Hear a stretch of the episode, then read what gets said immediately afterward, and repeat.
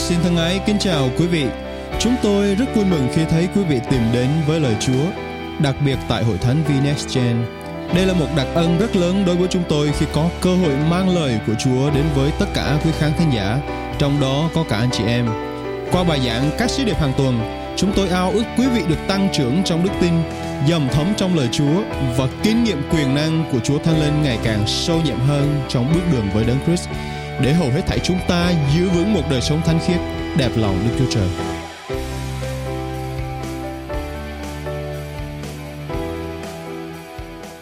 Hãy hình dung hình ảnh đời sống thuộc linh của chúng ta trưởng thành đến giai đoạn mà sẵn sàng thì lúc đó chúng ta không phải chỉ là nhận được phước từ người khác nhưng tại thời điểm mùa gặt đó chúng ta sẽ là nguồn phước cho người khác anh chị em. Nói như vậy không phải là những người đã là nguồn phước cho người khác không còn lớn lên, không còn tăng trưởng nữa. Không phải như vậy. Nhưng mà chúng ta cần nhận biết rằng đời sống thuộc linh của chúng ta sẽ còn cứ tăng trưởng mãi nữa. Nhưng mà thời điểm mùa gặt khi mà chúng ta tăng trưởng đến một mức nào Đức Chúa Trời Ngài sử dụng chúng ta để là một nguồn phước cho người khác nữa thì đó là một điều rất tốt mà chúng ta cần phải làm. Hallelujah. Tuần hôm nay chúng ta bắt đầu series bài giảng tuần thứ ba của gieo và gặt. À, chúng chúng ta đã đi qua về vấn đề gieo cái gì thì sẽ gặt cái đó. Và tuần trước chúng ta có đề cập đến việc hạt giống nó sẽ kết quả. Làm sao để hạt giống kết quả? Và ngày hôm nay, mặc dù chúng ta đã biết được lẽ thật là hạt giống chúng ta gieo ra chắc chắn nó sẽ có kết quả. Thì hôm nay chúng ta sẽ tìm hiểu một cách rõ ràng hơn là nó sẽ tăng trưởng như thế nào. Và chủ đề của bài giảng ngày hôm nay, chúng ta sẽ làm rõ câu hỏi hạt giống tăng trưởng thế nào. Anh chị em hãy nói là thế nào. Có khi nào chúng ta thắc mắc và hỏi là tại sao Chúa Giêsu dùng những hình ảnh rất gần gũi quen thuộc để dạy dỗ chúng ta không? Đặc biệt là dụ ngôn các hạt giống, những người gieo giống. Ngài luôn luôn đi và rao giảng về vương quốc Đức Chúa Trời và một điều chúng ta thấy ở đây là Chúa Giêsu ngài hay nói về hình ảnh của hạt giống và người gieo giống. Những hình ảnh rất là gần gũi, rất là quen thuộc. Những hình ảnh đó mà khi chúng ta nghe thì chúng ta rất dễ liên tưởng đến những việc xoay quanh đời sống của chúng ta. Và mặc dù những hình ảnh đó là những hình ảnh thực tế giúp cho chúng ta dễ hiểu, dễ liên tưởng đến. Nhưng mà Chúa có phải chỉ đang nói đến những cái ảnh vật thể mà chúng ta đang nghe ở đây không? Chúa có chỉ đang nói đến cái hạt giống, cái cây trồng, cái người gieo giống và không có bài học gì đằng sau đó không? Và Đức Chúa Trời Ngài có cái thật đặc biệt khi mà lời Chúa bày tỏ điều gì trong Kinh Thánh thông thường lời Chúa đến một cách rất gần gũi để chúng ta dễ hiểu anh chị em. Và hình ảnh hạt giống và người gieo giống là hình ảnh mà được lặp đi lặp lại rất là nhiều trong Kinh Thánh. Và ngày hôm nay chúng ta sẽ tìm hiểu thêm hình ảnh về hạt giống đó nó sẽ lớn lên và tăng trưởng hay còn gọi cách khác, nó là cái giai đoạn mà những cái hạt giống nó tăng trưởng như thế nào. Và qua cái các giai đoạn một hạt giống được tăng trưởng, chúng ta hiểu được hình ảnh thuộc thuộc lên đằng sau đó là gì. Hạt giống ở đây chính là lời của Chúa Trời như chúng ta có tìm hiểu từ bài trước. Và lòng của một người là giống như mảnh đất tốt để khi hạt giống của Chúa được gieo vào, lòng đó là một mảnh đất tốt thì sẽ có kết quả như bài trước chúng ta có nói đến. Nhưng mà hôm nay chúng ta sẽ tìm hiểu các giai đoạn của hạt giống tăng trưởng lên và nó ngụ ý cho điều gì trong cuộc đời của chúng ta. Và các hạt giống khi mà đã đang lớn lên, đang tăng trưởng qua các giai đoạn khác nhau, điều này đang nói đến chính đời sống thuộc linh của chúng ta, anh chị em. Đời sống thuộc linh của chúng ta chính là các giai đoạn tăng trưởng và qua dụ ngôn các hạt giống chúng ta cũng somehow phần nào nhìn vào uh, đời sống của chúng ta để biết được rằng chúng ta đang ở mức nào. Chúng ta đang tăng trưởng tới đâu rồi để chúng ta tiếp tục ở trong Chúa và cứ tăng trưởng nữa. Amen. Và Chúa có một cái chương trình cho mỗi một chúng ta xa hơn nữa không phải chỉ được đến đây thôi. Nhưng mà Đức Chúa Trời Ngài luôn luôn muốn chúng ta có hy vọng lớn hơn nữa hoài bão lớn hơn nữa mơ ước lớn hơn nữa. Và đó chính là mục đích của Chúa cho mỗi một cơ đốc nhân ngày nay là những người đặt đức tin nơi Ngài. Chúng ta đến hội thánh không phải chỉ để mỗi tuần như thế này Nhưng mà mỗi lần chúng ta nghe lời Chúa Chúng ta được lớn lên, được biến đổi Thì càng ngày hạt giống lời Chúa trong lòng chúng ta càng lớn lên Đời sống của chúng ta càng ngày càng được thay đổi. Đó cũng là hình ảnh của đời sống thuộc linh Bên trong mỗi người của chúng ta anh chị em thân mến. Và Chúa Ngài ao ước để một chúng ta được lớn lên hơn nữa Tăng trưởng hơn nữa. Amen. Cảm ơn Chúa. Chúng ta sẽ quay quanh một uh, phân đoạn lời Chúa trong sách mát đoạn 4 câu 26 đến câu 29. Chúng ta sẽ cùng nhau à, nhìn lên lời Chúa tôi sẽ đọc đoạn này anh chị em cùng nhau theo dõi. Sách mát đoạn 4 câu 26 đến 29 trong bản dịch 2011 lời Chúa phán Ngài cũng phán vương quốc Đức Chúa Trời giống như một người kia gieo giống trên đất Đêm ngày lặng lẽ trôi qua Bất kể người ấy ngủ hay thức Hạt giống vẫn cứ nảy mầm và mọc lên Người ấy chẳng biết nó phát triển thế nào đất cứ sinh sản hoa màu, thoạt đầu cây lúa mọc lên, rồi từ ngọn lúa sinh ra dé lúa. Trong dé lúa có các hạt gạo thành hình. Khi lúa chín, người ấy liền đem lưỡi liềm ra gặt, vì mùa gặt đã đến. Điều đầu tiên tôi muốn chia sẻ với anh chị em buổi sáng ngày hôm nay đó là Đức Chúa Trời Ngài là đấng làm cho lớn lên. Chúa làm cho lớn lên. Kinh Thánh chúng ta vừa đọc nói đến một lần nữa là vương quốc của Đức Chúa Trời giống như người đi ra gieo giống trên đất. Trong loạt bài vương quốc Đức Chúa Trời chúng ta tìm hiểu rất là nhiều các hình ảnh khác nhau về hình ảnh uh, những hình ảnh khác nhau để biểu biểu diễn uh, để biểu tả cái vương quốc của Đức Chúa Trời như thế nào để cho chúng ta dễ hiểu. Thì một lần nữa trong ngày hôm nay đoạn lời Chúa này nói về vương quốc Đức Chúa Trời giống như một người gieo giống trên đất nhưng mà có một sự đặc biệt khác đáng chú ý ở đây. Về cái sự đặc biệt đó là gì? Khi mà người gieo giống và đi ra gieo lúa xong rồi đó thì người đó làm gì anh chị em?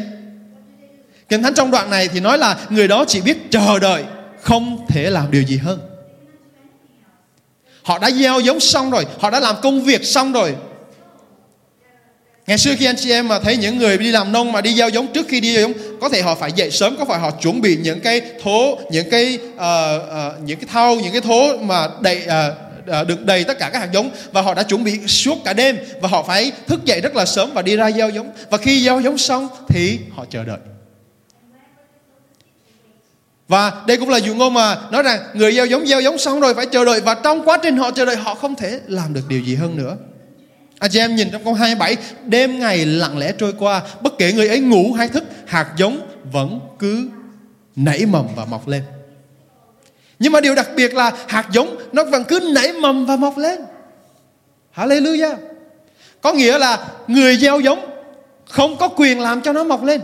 Đúng không anh chị em? Tại vì người đó đang chờ đợi đâu làm gì đâu Người đó chỉ gieo xuống mà thôi Nhưng mà hạt giống mọc lên không phải là việc của người đó Anh chị em có thấy được điều này không Chúng ta hãy hình dung khi mà một người gieo giống ví dụ như là người giảng lời Chúa đang gieo lời của Chúa ra cho người khác.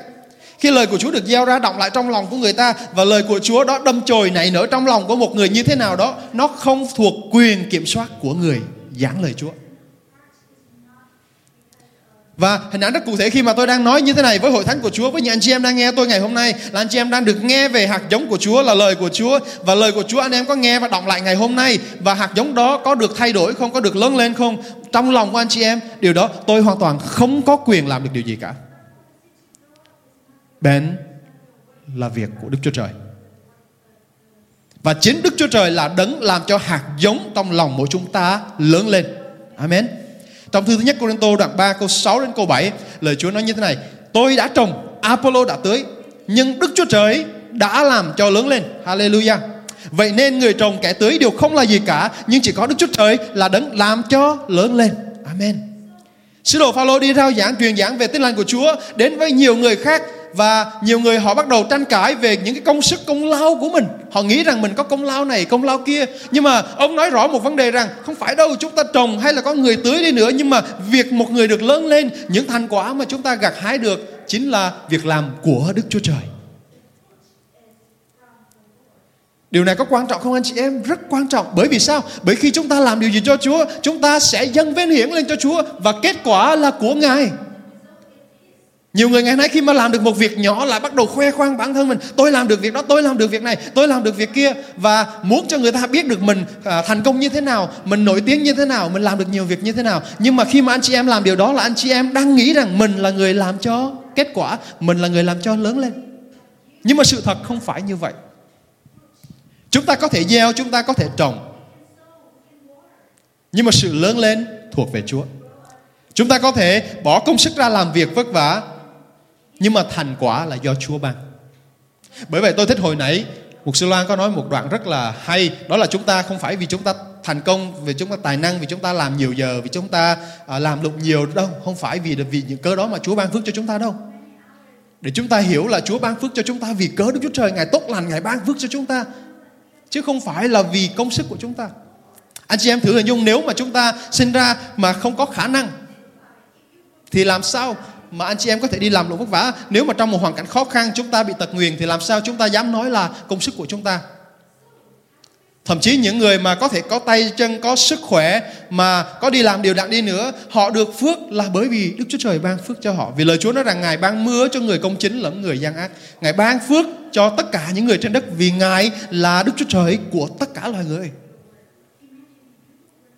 Và quay lại hạt giống chúng ta cần nhận biết ở đây là điều mà lớn lên, một người được lớn lên đời sống thuộc linh được lớn lên được tăng trưởng là nhờ công việc của Đức Chúa Trời không phải bởi công việc của chúng ta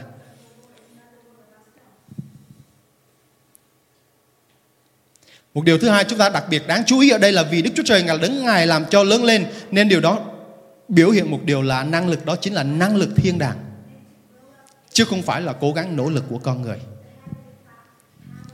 Vì hạt giống đó được lớn lên nhờ Đức Chúa Trời nên năng lực đó mới chính là năng lực làm cho nó lớn lên không phải là những cố gắng nỗ lực của chúng ta.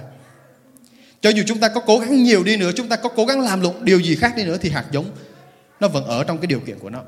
Chúng ta không thể khiến cho hạt giống tăng trưởng nhanh hơn được. Anh chị em khi mà gieo hạt giống vào đất, chúng ta có muốn nó mọc lên ngay, chúng ta có làm được không?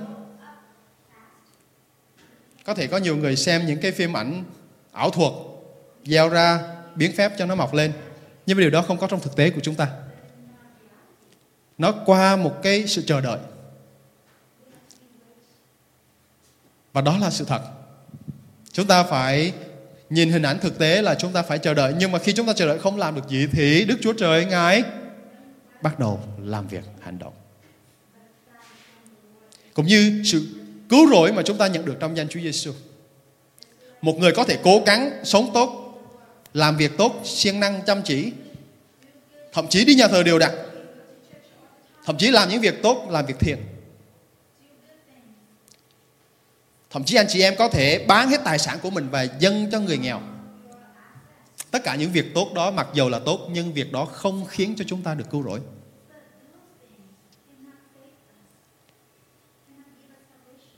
Sự cứu rỗi chỉ đến từ Đức Chúa Giêsu mà thôi, từ đức tin nơi Ngài mà thôi. Và bèn là bởi ân điển của Chúa chứ không phải bởi công việc của chúng ta vì lời Chúa nói rằng chúng ta được cứu bởi ân điển của Ngài qua đức tin mà chúng ta đặt nơi Chúa cứu thế Giêsu thì linh hồn của chúng ta được sự cứu rỗi. Cho nên sự cứu rỗi đây không phải là nỗ lực của một người. Mặc dù những việc tốt chúng ta làm là tốt là cần thiết, tuy nhiên nếu mà chúng ta làm những việc tốt mà không nhận biết Đức Chúa Trời, không nhận biết Chúa Giêsu là đấng cứu thế của mình thì chúng ta cũng chết như bao người. Chết ở đây là sự chết cuối cùng, sự chết mà chúng ta sẽ bị phán xét ở hồ lửa đời đời sau cùng, là sự chết về con người tâm linh của chúng ta sau khi chúng ta qua đời trên đất này. Sachari đoạn 4 câu 6 lời Chúa nói như thế này ấy chẳng phải bởi quyền thế cũng chẳng phải bởi năng lực nhưng bởi thần ta Đức Giê-hô-va vạn quân phán vậy. Đây là lời Chúa được nói ra trong bối cảnh là Đức Chúa Trời đang bày tỏ những khải tượng rất đặc biệt của Ngài cho nhà tiên tri Sachari về những điều đặc biệt mà Chúa sẽ làm trên dân Israel. Và Sachari bắt đầu thấy những khải tượng về tương lai cho dân Israel. Nhưng mà Chúa biết được cái xác thịt con người chúng ta chúng ta rất là dễ lấy cái kết quả về cho mình, chúng ta rất dễ tôn cao bản thân của mình vì vậy, Chúa nói rằng đây không phải là bởi quyền thế hay là năng lực của con người đâu Anh chị em có biết khi mà chúng ta đọc những cái sách về uh, lịch sử của người Israel trong cựu ước thì có những câu chuyện cực kỳ đặc biệt. Người ta ma quỷ đang muốn hủy diệt dân tuyển của Chúa là dân Israel mà ngày nay chúng ta biết đến là dân Do Thái. Và có nhiều lần dân Do Thái đứng trước nạn tuyệt chủng hoàn toàn cái thưa anh chị em. Lịch sử hiện đại thì chúng ta chỉ biết được về thời của Hitler là muốn tận diệt người Do Thái vì người Do Thái thông minh bậc nhất thế giới cần phải tận diệt để người Đức mới là cái người thông minh nhất. Nhưng mà kế hoạch đó đã thất bại. Nhưng mà điều đó không phải chỉ là điều lần đầu tiên xảy ra trong thế giới này đâu. Các anh chị em, mà nó đã xảy ra từ xa xưa rồi, từ trước đó nữa rồi. Trong thời cựu ước trước khi Chúa Giêsu sinh ra, các vua trên đất đều đã muốn làm điều này. Họ đã muốn tận diệt dân Israel trước đó rồi. Thời tiên tri Sajari là thời tiên tri mà ở trong giai đoạn dân Israel vì họ phạm tội thờ thần tượng Chúa bảo họ không được thờ thần tượng nhưng họ thờ thần tượng và phạm tội chống nghịch Chúa. Vì vậy họ đã bị đi lưu đày, họ đã bị dân Babylon, dân Assyria là những cái đế quốc cường ờ, rất là hùng mạnh đến và bắt cóc họ và đầy họ đi lưu đày và dân số họ bị chết rất là nhiều. Còn một nhóm rất là nhỏ thôi, kính anh chị em, rất là rời rạc, rất là nhỏ và yếu ớt. Và vì vậy khi mà việc mà dân Israel họ cần phải được tập trung lại để trở thành một đất nước mạnh mẽ trở lại. Đây là điều vượt quá cái sự suy tưởng của con người. Cho nên khi mà Chúa Ngài bắt đầu bày tỏ cho tiên tri Sajari khải tượng là Chúa sẽ gom góp lại những người Israel, Chúa sẽ xây dựng lại đền thờ Jerusalem, Chúa sẽ làm cho người Israel trở lại và trở thành một dân tộc hùng mạnh thì đây là một cái việc cậy dựa vào quyền năng thiên thượng của Đức Chúa Trời chứ không phải là việc của loài người. Và cảm ơn Chúa, Đức Chúa Trời đã làm điều đó. Từ thời điểm chúng ta đang sống, Đức Chúa Trời đã làm điều đó, Ngài đã gom góp người Israel lại. Và Ngài đã làm cho Israel trở thành một nước lớn. Bây giờ chúng ta quay trở lại hình ảnh hạt giống trong lòng mỗi một chúng ta. Hạt giống mà được lớn lên trong lòng mỗi chúng ta nó phản ánh đời sống thuộc linh được lớn lên, được biến đổi mỗi một chúng ta. Nếu mà chúng ta kinh nghiệm được sự tăng trưởng thì chúng ta cần hiểu rằng sự tăng trưởng này đến nhờ năng lực từ thiên đàng, từ Chúa chứ không phải bởi cớ chúng ta. Chúng ta cần ơn từ Ngài, chúng ta cần năng lực từ Ngài mới được như vậy. Cho nên tôi khuyên anh chị em chúng ta đang lớn lên, đang ở trong giai đoạn nào thì hãy để Đức Chúa Trời tiếp tục hành động trên đời sống chúng ta. Vì Ngài đang tế trị trên đời sống chúng ta anh chị em. Anh chị em đang ở trong thời điểm tốt nhất. Hallelujah. Anh chị em đang ở trong thời điểm mà quý báu nhất, độc đáo nhất. Và có thể chúng ta tự suy nghĩ đi. Sau thời điểm này, sau thời điểm anh chị em đang ngồi ở đây, sau thời điểm anh chị em đang nghe lời của này, lời giảng này thì anh chị em sẽ không bao giờ trở lại thời điểm này được nữa. Cho nên thời điểm chúng ta đang ngồi, đang ở đây rất quan trọng. Và theo như tinh thần của lời Chúa, không phải là ngẫu nhiên đâu. Điều thứ hai tôi muốn chia sẻ với anh chị em là sự tăng trưởng chính là một quá trình, chứ không phải là nhất thời. Anh chị em nói không phải nhất thời. Sự tăng trưởng là một quá trình, không phải nhất thời. Trong mát đoạn 4 câu 27 28 chúng ta tiếp tục nhìn lại đoạn lời Chúa kia và thấy rằng đêm ngày lặng lẽ trôi qua bất kể người ấy ngủ hay thức hạt giống mà cứ nảy mầm và mọc lên người ấy chẳng biết nó phát triển thế nào. Đất cứ sinh sản hoa màu thoạt đậu cây lúa mọc lên rồi từ ngọn lúa sinh ra giá lúa trong giá lúa các hạt gạo thành hình. Chúng ta thấy đêm ngày trôi qua hình ảnh thời gian đang được bày tỏ ở đây đêm ngày có nghĩa là cái thời gian là một quá trình. Và đêm ngày nhiều đêm nhiều ngày đó nó trôi qua. Cũng không phải là sau một đêm sau một ngày là hạt giống bùn cái nó mọc lên. Nhưng mà nó sau đêm ngày đang nói nhiều đêm nhiều ngày hạt giống nó bắt đầu mọc lên từ từ mọc lên từ từ. Ngày xưa tôi nhớ khi mà tôi đi học à, nhìn hai bên đường có những cái ruộng lúa mà đến mùa mà người ta gieo giống tôi cũng để ý những người gieo giống. Nhưng mà sau khoảng vài ba tuần vài ba tháng bắt đầu tôi thấy một cái màu xanh xanh nhỏ nhỏ chấm chấm lên. Anh chị em có kinh nghiệm điều này không? Nhưng mà tới bắt đầu thi giữa kỳ đó là thấy nó lên cao một nửa rồi. Nhưng mà bắt đầu thi cuối kỳ là, là bắt đầu thấy hạt lúa luôn rồi. Ở Mỹ đây thì chúng ta không có lúa như ở Việt Nam nhưng mà nơi mà tôi đi làm mỗi ngày đó thì tôi thấy đồng bắp. Vào tháng 4, tháng 5 là bắt đầu người ta trồng những cái bắp mà nó, nó nhỏ xíu à. Chưa thấy gì luôn. Nhìn xa là chỉ có thấy đất màu đen xám thôi. Nhưng mà bắt đầu tháng 7, tháng 8 là bắt đầu thấy nó mọc lên. Nhưng mà cây bắp rất là đặc biệt anh chị em. Nó mọc lên rất là nhanh và rất là cao. Bắt đầu đến tháng 8, tháng 9 là thấy nó cao và đã ra trái luôn rồi. Chúng ta sống rất là bận rộn và thoạt một cái thời gian nó trôi qua rất là nhanh và cái hạt giống chúng ta gieo ra nó cũng lớn lên rất là nhanh. Nhưng mà nó là một giai đoạn chứ không phải là nhất thời. Tâm lý của con người chúng ta luôn luôn muốn cái gì cũng nhanh hết cũng nhất thời. Ở Mỹ này có những cái gọi là fast food restaurant là cái cái thức ăn nhanh order cái phải có liền. Order cái phải có liền. Đồ ăn mà ra hơi lâu cái là cọc cằn rồi đó. Chúng ta đi nhà hàng mà đồ ăn ra hơi lâu là thấy có nhiều người là bắt đầu tính cọc cằn nổi lên đặc biệt là lúc đang đói. Anh chị em thấy điều này có đúng không? Vì vậy, trong cái xã hội mà người ta bận rộn như vậy bắt đầu thức ăn nhanh nó ra đời. Rồi, khi mà chúng ta mua hàng ở trên trên ờ, đi đi ngoài tiệm mua hàng mà phải đi mua mất thời gian tốn công, rồi bắt đầu mua hàng online nó bắt đầu xuất hiện. Mà khi mà mua hàng online một cái thì cũng mất 5 đến 7 ngày để người ta đóng gói, rồi người ta gửi tới cho mình. Bắt đầu cũng càng lâu. Mà khi càng lâu thì sao anh chị em? Bắt đầu two day shipping, hai ngày thôi. Là xong rồi. Bởi vậy chúng ta mới có Amazon Prime. Đây không phải là quảng cáo cho Amazon Prime nha. Nhưng mà hai ngày là bắt đầu nó nó, nó đã tới cửa nhà người ta rồi nhưng mà Amazon nó làm được một việc mà cực kỳ kinh ngạc là bữa nay nhiều khi chúng ta hàng chúng ta đã mua mà trong khoảng 2 3 tiếng sau nó đã ở trước cửa nhà chúng ta rồi. Tôi rất là kinh ngạc gần đây về những cái điều đó đặc biệt là mùa lễ vừa rồi. Mua hàng 2 tiếng sau có những món hàng nó đã đứng trước cửa nhà chúng ta rồi. Wow. Tôi nói chắc tương lai mà tương lai mà chỉ cần bấm cái phone kích một phát là nó có ngay lập tức luôn chứ không phải là chờ 2 tiếng nữa. Với cái với cái tình trạng mà con người phát triển muốn như vậy, thì cái nhịp sống như vậy rất là cao và chúng ta có thể sẽ đến thời điểm đó nữa. Rồi thêm tương lai sâu hơn nữa là chúng ta chưa kích cái phone nó đã biết được chúng ta sẽ mua cái gì luôn rồi và nó trữ sẵn rồi. Anh chị em hãy nghĩ tới những trường hợp như vậy. Chúng ta đang sống trong một xã hội mà mọi thứ nó đang tiếp diễn rất là nhanh.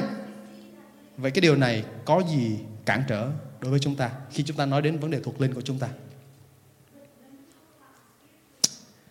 Một cái điều mà rất cản trở chúng ta và dễ dàng cản trở chúng ta đó là tâm lý của chúng ta khi chúng ta gieo ra điều gì, chúng ta muốn có kết quả ngay lập tức. Nhưng mà một cái nguyên tắc trong lời Chúa đó, khi chúng ta gieo ra điều gì, nó cần thời gian. Tôi thú thật với anh chị em, đây là cũng là điểm yếu của tôi. Nhưng mà tôi nói điều này để cho chúng ta hiểu được rằng một nguyên tắc trong lời của Chúa khi chúng ta gieo ra điều gì, nó cần thời gian để chúng ta học được cái tính kiên nhẫn, học được cái tính tin cậy Chúa trong sự chờ đợi. Chúng ta có hy vọng trong sự chờ đợi của chúng ta. Vì biết rằng những cái kết quả đó là do Đức Chúa Trời mang đến. Nó là qua một quá trình. Cái lúa nó bắt đầu mọc lên, nó bắt đầu nó có những cái giá lúa. Anh xem những cái giá lúa bắt đầu mọc ra. Và từ cái giá lúa đó bắt đầu có những cái hạt lúa. Là nó cần một quá trình. Và những điều chúng ta gieo ra cũng cần một quá trình. Lời Chúa trong lòng chúng ta, có thể chúng ta đã nhận rồi. Nhưng mà nó cũng cần thời gian để bắt đầu lời Chúa được kích hoạt và đời sống thuộc linh chúng ta được tăng trưởng.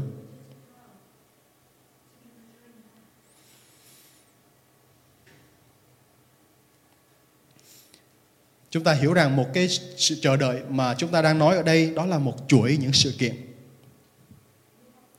trong quá trình mà chúng ta chờ đợi là có những sự kiện xảy ra. Và qua những sự kiện đó chính là những cái dấu mốc của các cái giai đoạn khác nhau. Để chúng ta kiểm chứng được rằng là chúng ta đang ở mức nào rồi, chúng ta đi đến đâu rồi. Giống như đầu năm thì chúng ta cũng hay có xu hướng là nhìn lại năm vừa qua, tôi đã làm được điều gì? Điều gì tôi đã làm tốt, điều gì tôi đã làm không tốt? Anh chị em có thói quen đó không?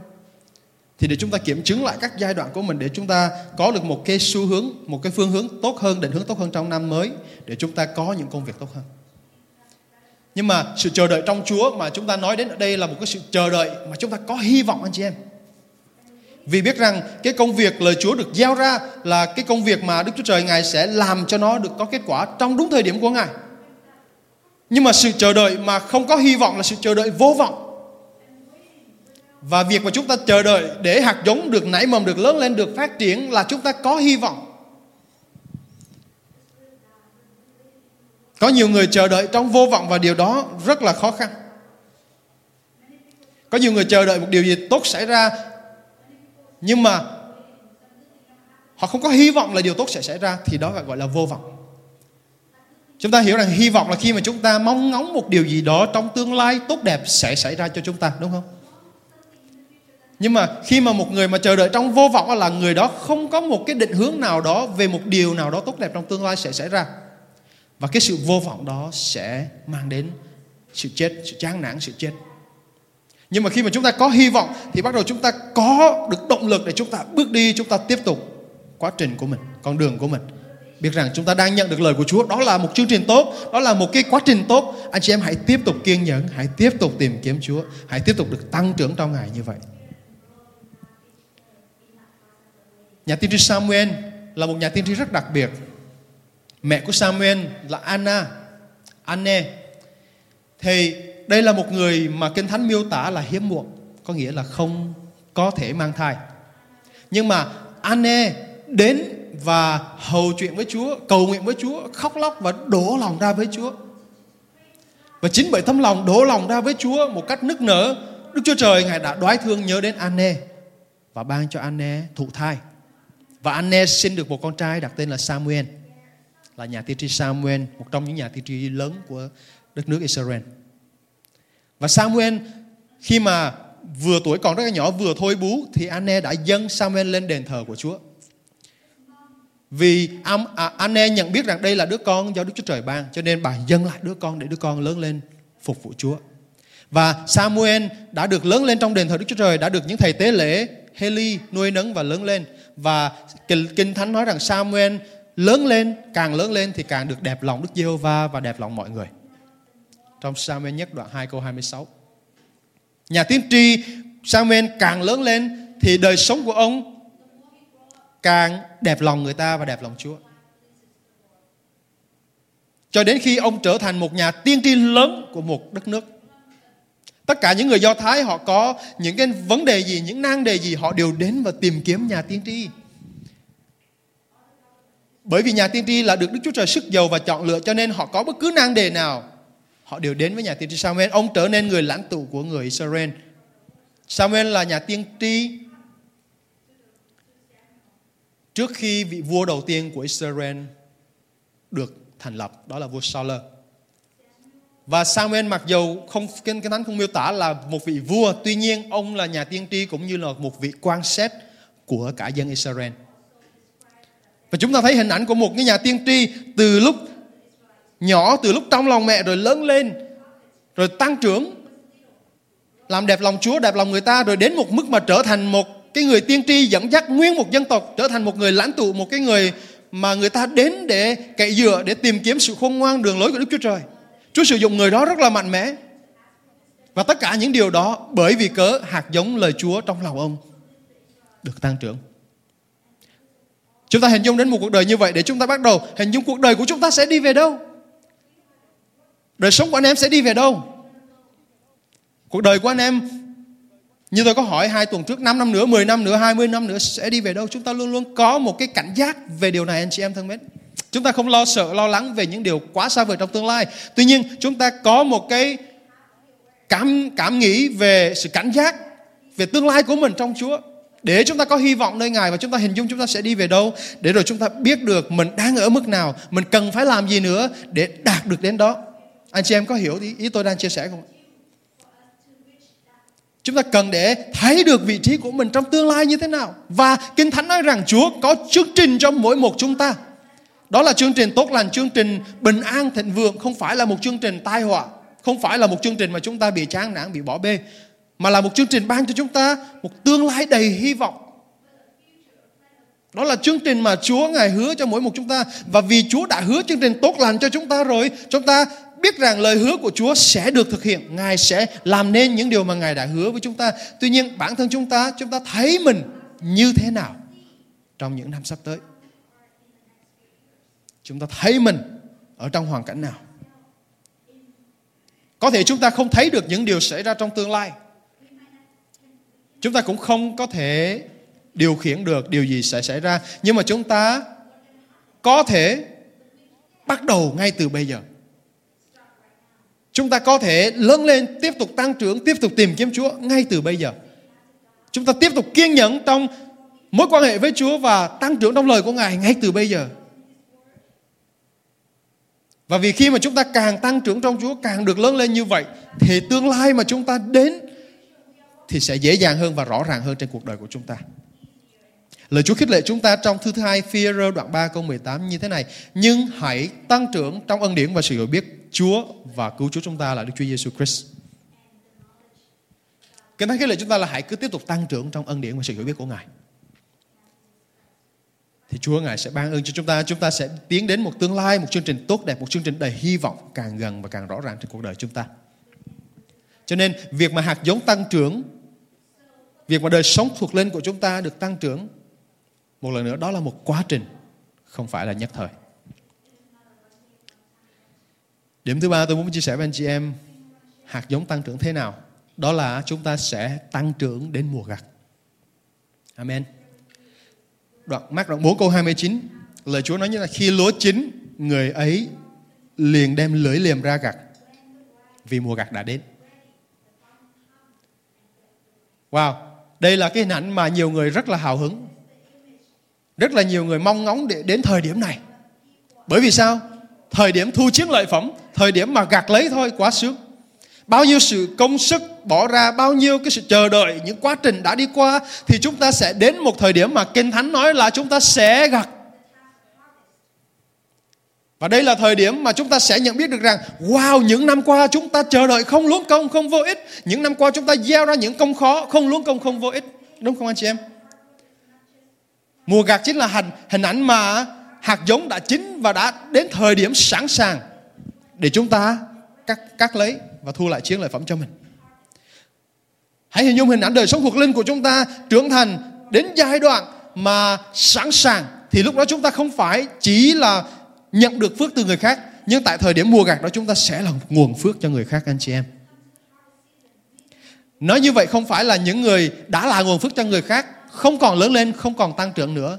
Không phải như vậy nhưng mà chúng ta cần nhận biết rằng đời sống thuộc linh của chúng ta sẽ còn cứ tăng trưởng mãi nữa. Nhưng mà thời điểm mùa gặt khi mà chúng ta tăng trưởng đến một mức nào Đức Chúa Trời Ngài sử dụng chúng ta để là một nguồn phước cho người khác nữa thì đó là một điều rất tốt mà chúng ta cần phải làm. Các hình ảnh mùa gặt trong Kinh Thánh, thực sự Kinh Thánh Chúa Sư nói về rất nhiều đến hình ảnh mùa gặt. Các sách khác còn nói đến hình ảnh mùa gặt và những điều này đều ngụ ý đến ngày sau cùng. Tức là ngày phán xét sau cùng. Trong Khải Huyền thì Kinh Thánh còn có nói nữa là thiên sứ sẽ đến cầm lưới liềm như hình ảnh chúng ta thấy.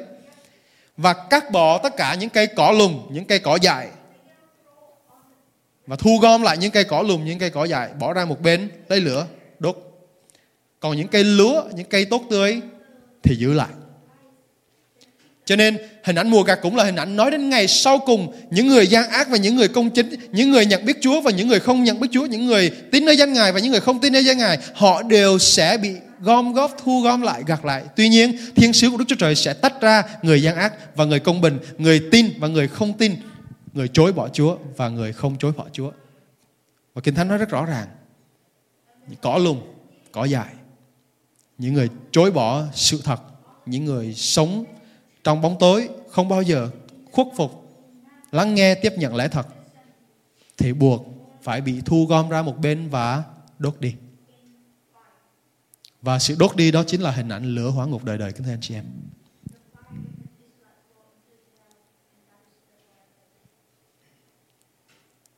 Cũng tương tự như vậy, trong đời sống thuộc linh của mỗi một người chúng ta, khi mà chúng ta không được trưởng thành, không được lớn lên thì cho đến một lúc nào đó, chúng ta cũng sẽ bị gom lại và bị đốt đi. Nhưng mà nếu mà chúng ta trưởng thành ở một mức độ mà Đức Chúa Trời Ngài nhìn thấy và Ngài nói rằng, Ôi, sẵn sàng rồi. Con đã sẵn sàng rồi. Bạn đã sẵn sàng rồi. Anh chị em đã sẵn sàng rồi. Thì lúc đó, Đức Chúa Trời sẽ sử dụng anh chị em một cách rất mạnh mẽ trên cuộc đời của chúng ta để xây dựng vương quốc của Chúa trên đất này. Mùa gặt ở đây còn nói lên sự vinh quang của chúng ta rằng chúng ta sẽ kinh nghiệm được nữa. Anh chị em hãy nói là sự vinh quang. Lúc đầu ai cũng phải trải qua nhiều gian nan, thách thức. Nhưng mà sau cùng là vinh quang, là niềm vui rất lớn. Anh chị em hãy hình dung hình ảnh có nhiều người khi mà gặt hái những thành công viên mãn trong cuộc sống Chúng ta thử hình dung những hình ảnh trong đời sống của chúng ta. Ví dụ như những nhà bác học, những doanh nhân thành đạt, những người có được những cái sự cống hiến, những sự thành công rất lớn trong cuộc sống của mình. Và để kinh nghiệm được những điều đó, sự vinh quang trong những thành công đó, họ phải trải qua một thời gian dài. Và đó là thời gian gian nan, thách thức, khó khăn.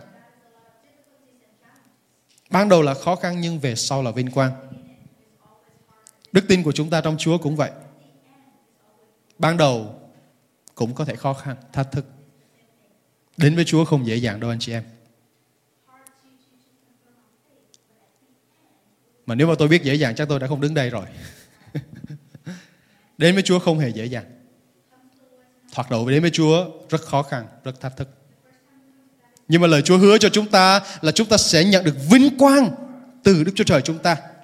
Vinh quang rất lớn và lời Chúa hứa trong Roma đoạn 8 câu 30 rằng, còn những người Ngài đã định sẵn thì Ngài cũng đã kêu gọi. Những người Ngài đã kêu gọi thì Ngài đã xưng công chính. Và những người Ngài đã xưng công chính thì Ngài cũng đã làm cho vinh quang. Amen.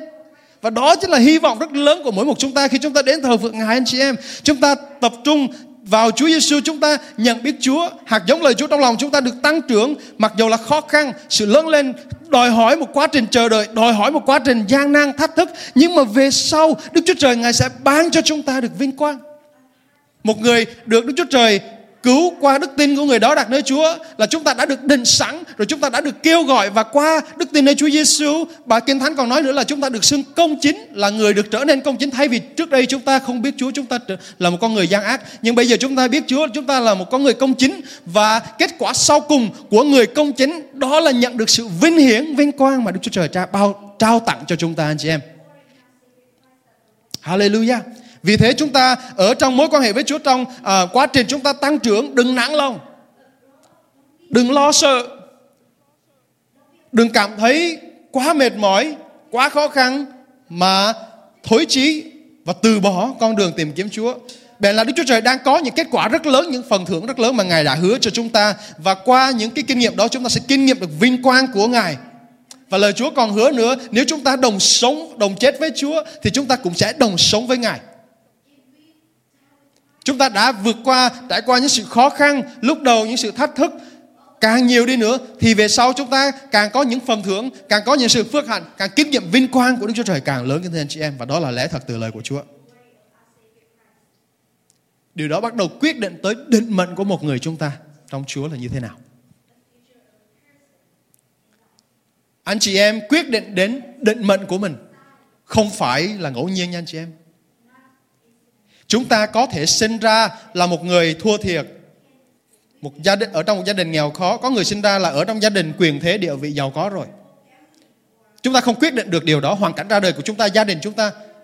Có người sinh ra trong gia đình có ba mẹ, có người sinh ra trong gia đình không có ba mẹ. Chúng ta không có quyết định được điều đó, không làm chủ được điều đó, nhưng chúng ta làm chủ được định mệnh tương lai của mình. Lời Chúa nói rằng chúng ta quyết định được tương lai tốt đẹp của mình trong Chúa là như thế nào bởi đức tin của chúng ta và bởi hành động của chúng ta. Tôi còn nhớ lúc mà tôi học cấp 2, lúc đó chưa tin Chúa. Một người thầy bói nói với tôi á, em lớn lên sẽ không có vợ. nhìn mặt tôi trong lớp và đông người 45 học sinh mà nói thẳng với mặt tôi em lớn lên sẽ không có vợ. Tôi không biết là đang rủa xả hay là đang gì mà tự nhiên nhìn mặt tôi nói vậy đó. Tôi ước gì là người đó đang thấy là tôi đang có vợ và rất, rất, rất hạnh phúc với vợ của tôi bây giờ. Anh chị em thân mến, nếu mà chúng ta tin vào cái số phận, cái định mệnh mà đã được bày ra cho chúng ta như vậy mà chúng ta không bước đi bằng đức tin và không thay đổi cuộc sống của mình yes có thể nó vẫn sẽ xảy ra. Nhưng mà nếu chúng ta tin rằng lời của Chúa nói rằng nếu chúng ta đặt đức tin chúng ta gieo hạt giống ra chúng ta phải vượt qua cái quá trình gian nan chúng ta vượt qua quá trình mà phải chờ đợi thì định mệnh của chúng ta sẽ được thay đổi. Amen đó là lý do mà những người tin Chúa là những người có hy vọng.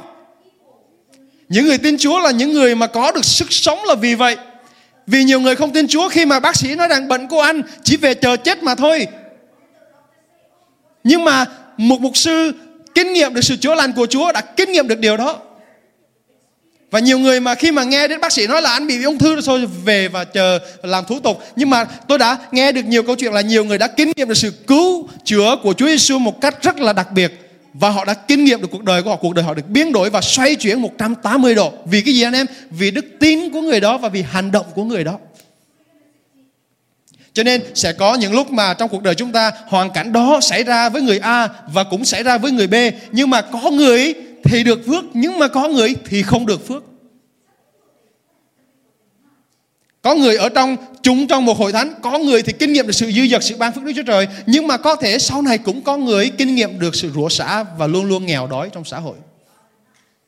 Định mệnh của chúng ta do chúng ta định đoạt. Cảm ơn Chúa. Đó là lẽ thật và những cái dụ ngôn mà chúng ta học trong lời của Chúa về sự gieo giống như thế này chúng ta đang biết được lẽ thật để chúng ta đạt được định mệnh của mình bởi đức tin nơi Chúa Giêsu bởi lời dạy của Ngài. Chúng ta tập trung nghe đến lẽ thật của Ngài thì chúng ta sẽ đạt đến được một tầm vóc cao hơn, một tương lai tốt hơn, một định mệnh tốt hơn. Amen. Amen. Cảm ơn Chúa. Tôi có thể nói về chủ đề định mệnh cho tới 2 tiếng tiếp theo anh chị em nhưng mà có thể sẽ để chờ một series khác. Hôm nay chúng ta nói đến hạt giống. Cảm ơn Chúa. Cho nên xin Chúa Ngài ban cho hạt giống đã được gieo ra trong lòng chúng ta được tăng trưởng. Xin Chúa Ngài ban cho hạt giống lời Chúa luôn luôn được thành hình cách rõ ràng hơn nữa trong đời sống chúng ta. Hạt giống mà bắt đầu thành hình đó nó qua đời sống của chúng ta bắt đầu có những sự thay đổi tích cực. Tôi lấy ví dụ. Ví dụ như một người trước đây không bao giờ chủ động làm việc tốt cho người khác. Không bao giờ chủ động quan tâm đến người khác mà chỉ biết lo tới lợi ích của bản thân mình mà thôi. Nhưng mà khi ví dụ như chúng ta học lời Chúa và chúng ta nói rằng khi mà một người ở trong Chúa chúng ta không phải chỉ tập trung ích kỷ bản thân mình mà thôi nhưng mà hãy xem lợi ích của người khác hơn mình. Và ví dụ người đó học lời Chúa và bắt đầu được thay đổi, bắt đầu quan tâm người khác, bắt đầu chủ động giúp đỡ người khác.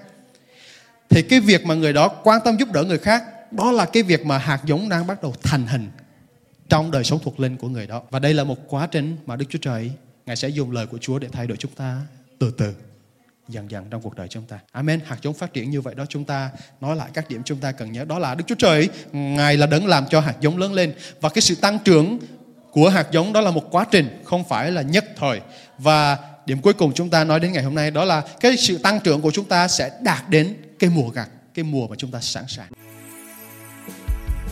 Cảm tạ Chúa vì lời Ngài. Anh chị em có thấy được phước sau khi nghe sứ điệp vừa rồi?